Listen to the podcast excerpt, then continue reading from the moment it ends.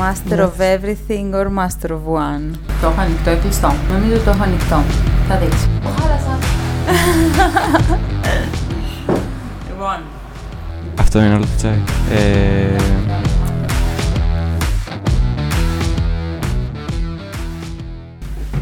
Λοιπόν, και δύο, δυόμιση, τρεις ώρες μετά από τη στιγμή που έφτασα, επιτέλους θα ξεκινήσουμε. Έχουμε ξεκινήσει να καταγράφουμε. ναι, το βλέπεις. Δεν Το είμαστε δυόμιση ώρες μετά από τον έρθει, ήταν δυόμιση ώρες μετά από τον έπρεπε να φτάσει. Και μια μισή ώρα από όταν έφτασα. Σε κάθε περίπτωση καθυστέρησες και εσύ. Εντάξει, κάναμε και τα τσάι. Τι κάναμε; Κάναμε και το τσάι. Ναι, μια μισή ώρα για τσάι. Και σχεδόν απόψυξη. Σχεδόν. Σχεδόν. Φαντάζομαι να μην τα κάναμε, θα ήμουν στην ώρα μου. Θα μπορούσε, γιατί όχι. Έχεις πάει Γιάννη. Ναι. Πολύ... Είχα πάει στα 16 μου, στο δεύτερο και τελευταίο Πανελλήνιο Πρωτάθλημα που συμμετείχα ως αθλήτρια ταϊκβοντό. επικαιρό. ναι. Θες να μου πεις τελικά γιατί ξεκίνησες ξανά. Δεν έχω ξεκινήσει στην ουσία. Έχω πάει να ρωτήσω, αλλά μ, οι... Κάτσε μόνη σου έκανες οι τώρα. ώρες... Όχι. Ε, μ, πήγα, έκανα μια προπόνηση ε, για να δω πώς είναι, ξέρω εγώ, και για να δω περισσότερο το τμήμα. Για να κάνεις taekwondo πιστεύω ότι πρέπει να είσαι συναθλητές.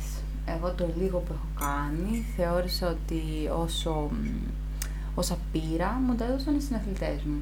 Έβλεπα την τάδε που είχε ευληγησία. Προσπαθούσα κι εγώ να κάνω καλύτερες διατάσει για να έχω ευληγησία. Η τάδε είχε ταχύτητα. Η άλλη είχε ένα ωραίο στυλ κλωτσιάς. Ο άλλος κλωτσούσε ψηλά και άρα ήθελα κι εγώ έτσι. Ε, Μπλα μπλα μπλα. Με πιέζανε, προχωρούσα. Αν δεν έχεις κάποιον να κάνει προπόνηση, είναι πιο δύσκολο. Άρα πήγες και δεν είδες αθλητές. ναι. Um, ή, τους ρωτούσα σε κάποια φάση ηλικίες, τα ξυπάς, σε ποιο σχολείο πας. στο 53ο δημοτικό, στο 13ο γυμνάσιο. Νομίζω ότι τα μεγαλύτερα παιδί ήταν, ξέρω εγώ, Δευτέρα Τρίτη γυμνασίου. Ούτε σωματομετρικά θα τέριαζε με κάποιον. Ο μέσος όρος ηλικίας είναι κάτω από 14. Νομίζω ότι κάπως θα Ναι. δεν, δεν, ιδανικά. Σου πω, ότι σε άλλη μια σχολή θα πάω από εβδομάδα. Αυτή που ήταν μακριά. Όχι. Στην πρώτη που πήγα είχα ξαναπάει όταν ήρθα Πάτρα, αλλά κόλλησα COVID, σταμάτησα, μετά ήταν στο καπάκι μετά το COVID τα, τα Χριστούγεννα, άρα δεν προλάβα να ξεκινήσω ξέρω, για μια εβδομάδα να πληρώνω μήνα. Ε, ενώ έπρεπε να φτιάχνω βαλίτσες για τέτοια και κάπως έτσι έκοψα. Και μετά γυρνώντας ξεκίνησα το τάγκο. Δεν βόλευαν και οι ώρες λόγω της δουλειάς, άρα έκανα τρεις από τις πέντε προπονήσεις, ξέρω εγώ. Άρα Πέντε γύρισα. προπονήσεις; Ναι, είχε Δευτέρα με Παρασκευή. Πόσα χρόνια έκανες; Τίποτα. Στο. Τρί... Μέσα Δευτέρας Γυμνασίου με μέσα πρώτης Λυκείου, ξέρω εγώ. Μμμ. Αλλά πολύ εντατικά και δεν έκανα δηλαδή προπόνηση. Έτσι στο Αίγυο σποραδικά, κατά βούληση. Όποτε μου ερχόταν. Και- Μήνες, δίμηνα, τρίμηνα, καθόλου. Ναι. Ε, ε, επειδή βρήκα τις προάλλες κάποιον έξω στο δρόμο, κάπου στην... Ε, σε ποια εδώ ήταν, στην Παντανάσης. Πετυχαίνουμε ένα γνωστό από... Ε, γνωστό γνωστού και το χαιρετάει και μου λέει ότι είναι προπονητής από πολεμικές τέχνες, πώς το λένε, δάσκαλος. Και το ρωτάω εγώ επειδή ήθελα να ξεκινήσω κάτι. Ε, τι μπορώ να ξεκινήσω, μου λέει διάφορα, αλλά μου λέει ότι συγκεκριμένα ότι το taekwondo δεν είναι να το ξεκινήσεις αργά, ξέρω εγώ στα 24 που είμαι εγώ τώρα. Θέλει να ξεκινήσεις μικρός, να κάνεις ευλογησία, ισχύα και τέτοια. Ναι. Γιατί δεν μπορείς να προχωρήσεις καλά ή βγάζεις τραυματισμούς ή κάτι τέτοιο. Ε, οπότε θα, μάλλον θα μείνω στην αρχική μου επιλογή που είναι το box. Που είναι πιο εύκολο, πιο ευ προσαρμόσιμο, ξέρω εγώ. Α, Ισχύει αυτό. Λοιπόν, εγώ θα έλεγα ότι όπως σε όλα τα αθλήματα, παύλα, χόμπι, ε, θέλει μια κάποια κινητική εκμάθηση, ρε παιδί μου, να προσαρμοστείς, να, να, να προχωρήσεις λίγο. Αυτό θα το χρειαστεί και το παιδάκι, και ο ενήλικας και ο έφηβος, και εγώ δηλαδή σε μεγάλη ηλικία. Θα μου πεις εντάξει, όχι απαγορευτικά ίσως, αλλά το ξεκίνησε και προχώρησα αρκετά καλά. Ένας άνθρωπος που βασικά έχει, έχει θέσει βάσεις φυσικής δραστηριότητας στον εαυτό του και αντιλαμβάνεται το σώμα του και μπορεί να ταράξει. Να ταράξει. Να ταράξει. Το σώμα του. ε, να κουνήσει ρε παιδί μου, να καταλάβει ότι σηκώνω το χέρι μου και το χέρι μου βρίσκεται εδώ. Να μην φαντάζεται ότι βρίσκεται στο σύμπαν το δεύτερο, τρίτο, τέταρτο. Ε, θα μάθει πιο γρήγορα. Ένας άνθρωπος που δεν έχει αθληθεί ποτέ τώρα, δεν έχει αντίληψη σώματός του καλή, δεν έχει να κάνει πραγματικά με παραγκεφαλίδα.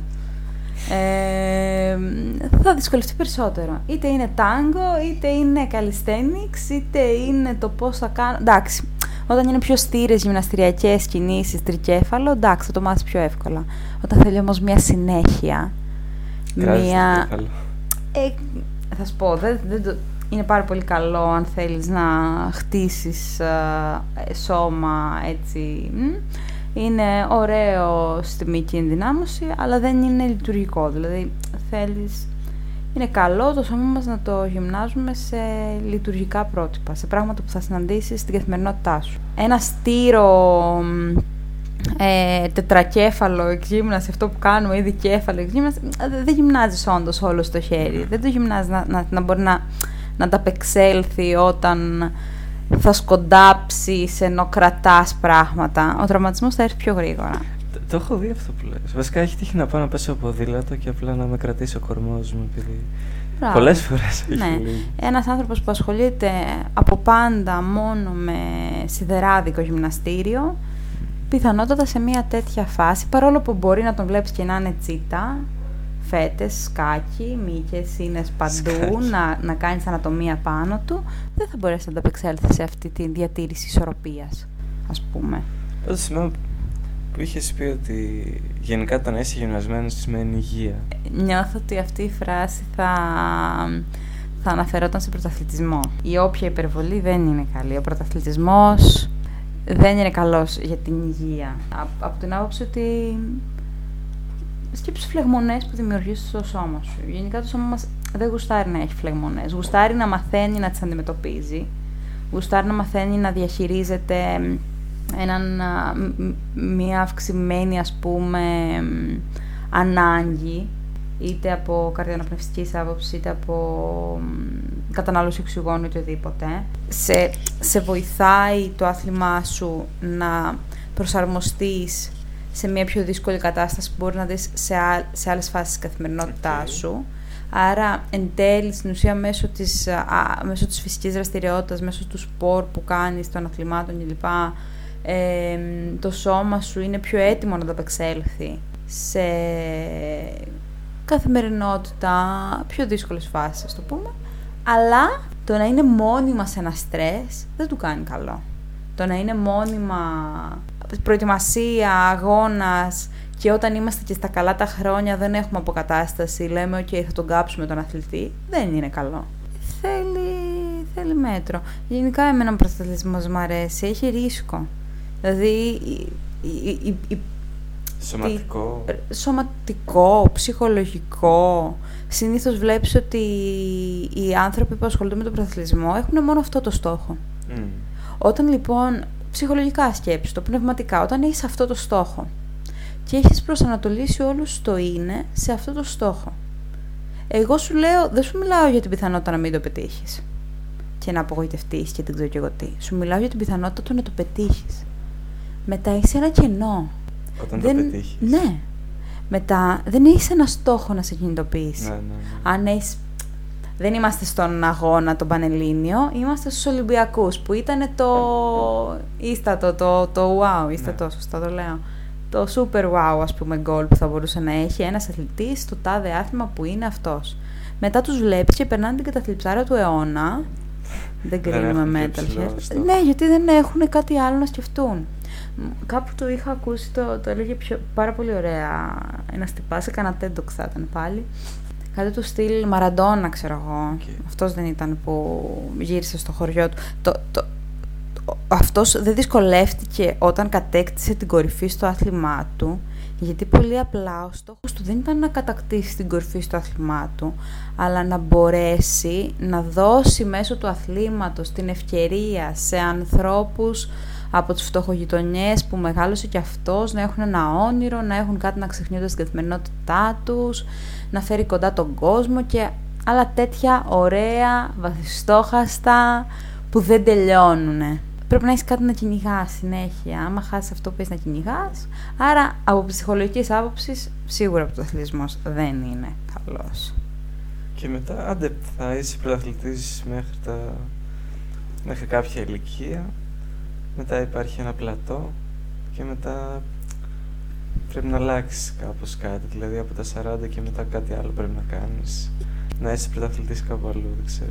Α, άμα έχεις συνηθίσει, ναι, άμα έχεις συνηθίσει να, να νιώθει ότι σε καθορίζει ο τίτλος του πρωταθλητή και πρέπει να είσαι... Είναι το ψυχολογικό, ψυχολογική πλευρά του. Ναι. Πολλοί δεν σκέφτονται καν το να διατηρήσω τον τίτλο. Γιατί ε, πολλές φορές δεν είναι καν και εφικτό, ας το πούμε. Δηλαδή, βγαίνεις από την κατηγορία, ας το πούμε, ή κάπως έτσι ηλικιακά. Mm. Ή δεν ξέρω. Ή άλλοι, ναι, αυτό το να το διατηρήσω. Και αν το, δεν το διατηρήσω, με το που έφτασα στο προσωπικό ρεκόρ, μετά έχω μόνο να πέσω. Ναι, ναι, ναι. Ναι. ναι. Χάνει λίγο κάπως. Το θέμα με τον πρωταθλητισμό είναι ότι το συζητούσα με μια κοπέλα στα Γιάννενα. Ε, όχι μόνο με τον πρωταθλητισμό, αλλά όταν κάνεις κάτι σε ακραίο βαθμό, αν δεν είναι η κύρια πηγή εισοδήματό σου και το κάνεις απλά σαν χόμπι, τότε πάντα υπάρχει στην αρχή όταν ξεκινάς κάτι μαθαίνεις πολύ γρήγορα πολλά πράγματα και βελτιώνεσαι πολύ σε σχετικά μικρό αριθμό ώρων. Όταν έχεις φτάσει σε ένα επίπεδο expertise, έτσι, εξειδίκευση. Μπορεί να ξοδέψεις πάρα πολλές χιλιάδες ώρες για να βελτιωθείς μισό της εκατό. Ναι, ναι, ναι. Ενώ με τις πρώτες 100 ώρες να έχεις βελτιωθεί ναι. 70%. Και αυτό είναι, μου έλεγε αυτή η κοπέλα, ότι έχει νόημα μόνο αν βγάζεις λεφτά από αυτό. Για να ικανοποιήσει κάποιο άποψη εγωιστικό του, στόχο. Του ντόπαμιν που δεν σου δίνει πλέον. Γιατί και δεν μαθαίνεις πολλά πράγματα. Ναι, ναι, ναι. Εγώ προσωπικά για ένα παρόμοιο λόγο. Περίπου γι' αυτό σταμάτησα το τρέξιμο. Επειδή είχα φτάσει σε ένα βαθμό που με συνέφερε πιο πολύ να ξεκινήσω άλλα χόμπι. Οικονομικά. Όχι οικονομικά. Ντοπαμινικά. Ναι, γιατί. OK, okay, δούλευα τόσο καιρό ώστε να βελτιωθώ ένα πολύ μικρό ποσοστό. Ενώ mm. αν ξεκινήσεις άλλα χόμπι που στην αρχή βελτιώνει πολύ γρήγορα. Master of everything or master of one; Ε, αυτό είναι το ερώτημα το σκέφτομαι σχεδόν κάθε μέρα. Τι είναι προς το να είσαι σχετικά καλός σε πολλά πράγματα; Για μένα μου ταιριάζει. Mm. Πάρα πάρα πολύ καλό σε ένα. Αλλά είναι, είναι ερώτημα αυτό. Και με τις δουλειές τώρα. Ε, η αγορά, ξέρω εγώ, πληρώνει την εξειδίκευση, πληρώνει την την εμπειρία σε πολλούς τομείς. Καλά, η αγορά θέλει ένα πασπαρτού, το οποίο είναι και ο καλύτερος από όλους σε κάτι. Ή το ένα βασικά ή το άλλο νομίζω, σίγουρα. Αλλά δεν ξέρω, νιώθω ότι είναι κάποια skills, θα συμφωνήσεις φαντάζομαι, που τα θέλεις. Σαν εργοδότη, σαν συνάδελφο, σαν οτιδήποτε που όταν ποντάρει σε φούλη εξειδίκευση σε κάτι, δεν προλαβαίνεις να τα αναπτύξεις τα υπόλοιπα. Ακόμη και τα πιο απλά, όπως mm. κοινωνικοποίηση. Ναι, ανάλογα και το, το πόσο έτσι. Ναι, εσύ, αλλά πού δεν θέλεις, ας πούμε, κοινωνικοποίηση, πού δεν θέλεις επικοινωνία; Θα σου πω, επειδή όλα λένε για τα soft skills. Εγώ έβλεπα πρόσφατα ότι σε μια συνέντευξη τους προγραμματιστές όλοι ξέρουν ότι είναι λίγο πιο nerdούλες OK, okay, οπότε αν πας σε, σε, συνέντευξη για κάποιον που είναι πωλητή, θα δώσεις σημασία στη, στο, στο πόσο κοινωνικό, στην ικανότητά σου να επικοινωνήσεις, τα soft skills κλπ. Ενώ σαν προγραμματιστής παίζει να μην παίζει σχεδόν καθόλου ρόλο, απλά σε θέλουν για τον κώδικά σου, για τα hard skills.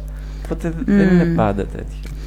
Ε, ωστόσο, διορθώσε με αν κάνω λάθος. Ας πούμε, εγώ έχω στο μυαλό μου μία τύπησα που μου εξήγησε τη δουλειά της. Από ό,τι είχα καταλάβει ήταν προγραμματίστρια.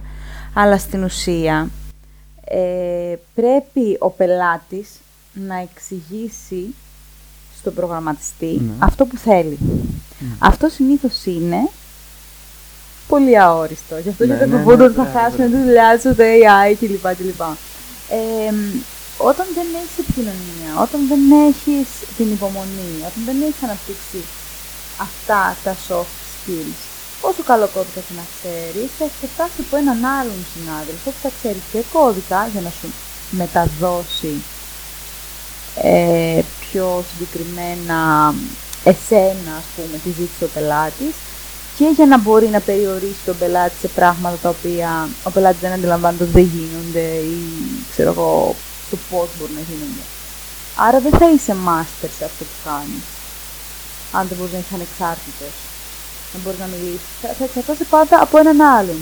Και οι ναι. περιορισμοί αυτού του άλλου θα σε περιορίσουν και εσένα. Mm. Και σε αυτές τις δουλειές γενικά δεν, δεν, δεν πας κατευθείαν στο προγραμματιστή, πας ε, μιλάει ο πελάτης με έναν business developer, μιλάει με τον project manager, μιλάει με τον προγραμματιστή. Αυτό, όλοι. Είναι μια λεπτή. OK, okay. so, λέγαμε για, λέγαμε για τα sports. Ναι, η αλήθεια είναι ότι η πρώτη μου σκέψη είναι το παθοφυσιολογικό. Δηλαδή τώρα μπαλαρίνες, βλέπεις πόδια, γεια σας. Τέλος πάντων, ναι, νομίζω ότι όταν λέμε υγεία εννοούμε επιβίωση στην καθημερινότητα. Να μπορώ να έχω την flexibility και την αντοχή και δεν ξέρω και εγώ τι για να μην πέσω από το χαντάκι και σπάσω χέρι. Όταν λοιπόν ο δρομέας έχει κάτι στήφη ισχύει εκεί πέρα που του προκαλούν πάρα πολύ πόνο και δεν μπορεί να ανοίξει τα πόδια του ένα τσίκι ή ξέρω εγώ η μπαλαρίνα τα πόδια της είναι παραμορφωμένα και ξέρουμε ότι θα έχει αρθρίτιδα στα 35 της, ξέρω εγώ, ε, ναι, δεν είναι καλός ο πρωταθλητισμός από αυτή την άποψη. Αλλά όταν ψυχολογικά το θέλεις και είναι ο στόχος σου και μπορείς, why not; Okay. Άρα αν είσαι τυχερός και ξεκινήσεις από νωρίς με να είσαι καλός σε ένα μόνο πράγμα, το συνεχίζεις. Άμα θες, ναι, άμα δεν θες, όχι. Έλαρση, πόσα παιδιά, δηλαδή συνήθως, εγώ νομίζω ότι είναι πάρα πολύ. Νιώθω, χωρίς να έχω δει ούτε έρευνα τίποτα, νιώθω ότι περισσότερο είναι η πίεση από γονείς και προπονητές όταν βλέπουν ένα ταλέντο, ας το πούμε. Ένα απλά μια σωματοδομή που ταιριάζει στο άθλημα και έτυχε να γνωριστεί το παιδί με το τάδε άθλημα και να συνεχίσει και μετά είναι push από το περιβάλλον. Δεν είναι τώρα το πραγματικό το θέλει του ανθρώπου. Του 7χρονου, 10χρονου, 15χρονου ανθρώπου. Εντάξει, μπορεί, μπορεί να το νιώσει. Μπορεί, μπορεί και όχι. Ε. Φέτος στην αθλιατρική ε, το άκουσα για πρώτη φορά αυτό το πράγμα, δηλαδή σαν ρόλο της ε, διεπιστημονικής ομάδας στο κομμάτι του αθλητισμού και ότι με βάση, ξέρω εγώ, τα σωματομετρικά του ανθρώπου, αλλά όχι ψηλός πάνω για μπάσκετ. Γενικότερα, ανατομικές δομές, ε, μπορείς να βρεις πάρα πολλές μικρές διαφοροποιήσεις που όμως χρειάζονται σε κάποια συγκεκριμένα αθλήματα και είναι λίγο πιο απαγορευτικά για άλλα. Okay. Και ο ρόλος του αθλίατρου, προπονητή, φυσικοθεραπευτή, τέλος πάντων, όποιο του παρατηρήσει, είναι να προτείνει, ξέρω εγώ, στον αθλητή ότι κοίταξε να δεις εσένα αυτό το σωματότυπο θα βοηθήσεις περισσότερο στην ενόργανη αντί για το ποδόσφαιρο, ας το πούμε, άλλαξε.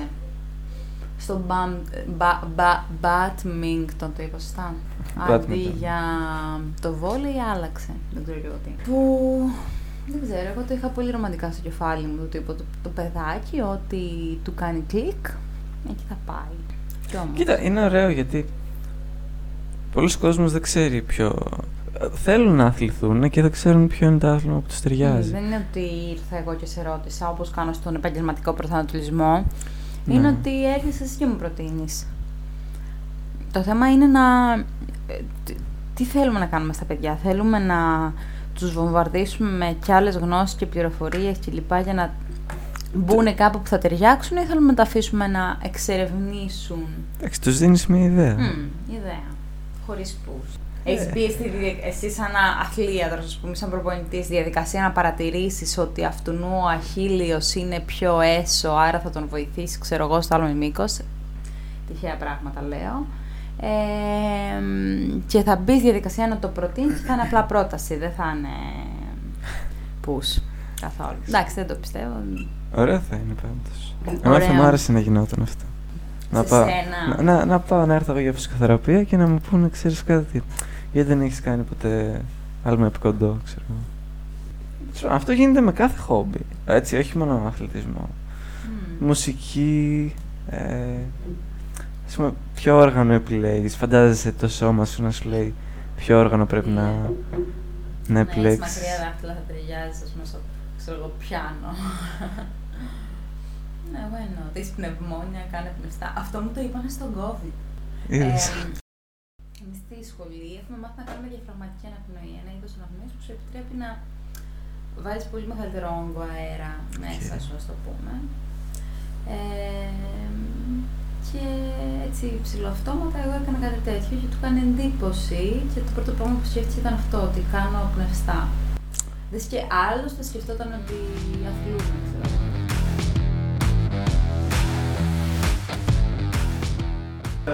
Ναι, Ακούμε το βραστήρα. Να σου πω κάτι. Σκέφτομαι ότι αφήνει τον ακροατή να μπει στο σπίτι, να μπει στη συζήτηση. Να πει το κουταλάκι. να μπει στο κλίμα.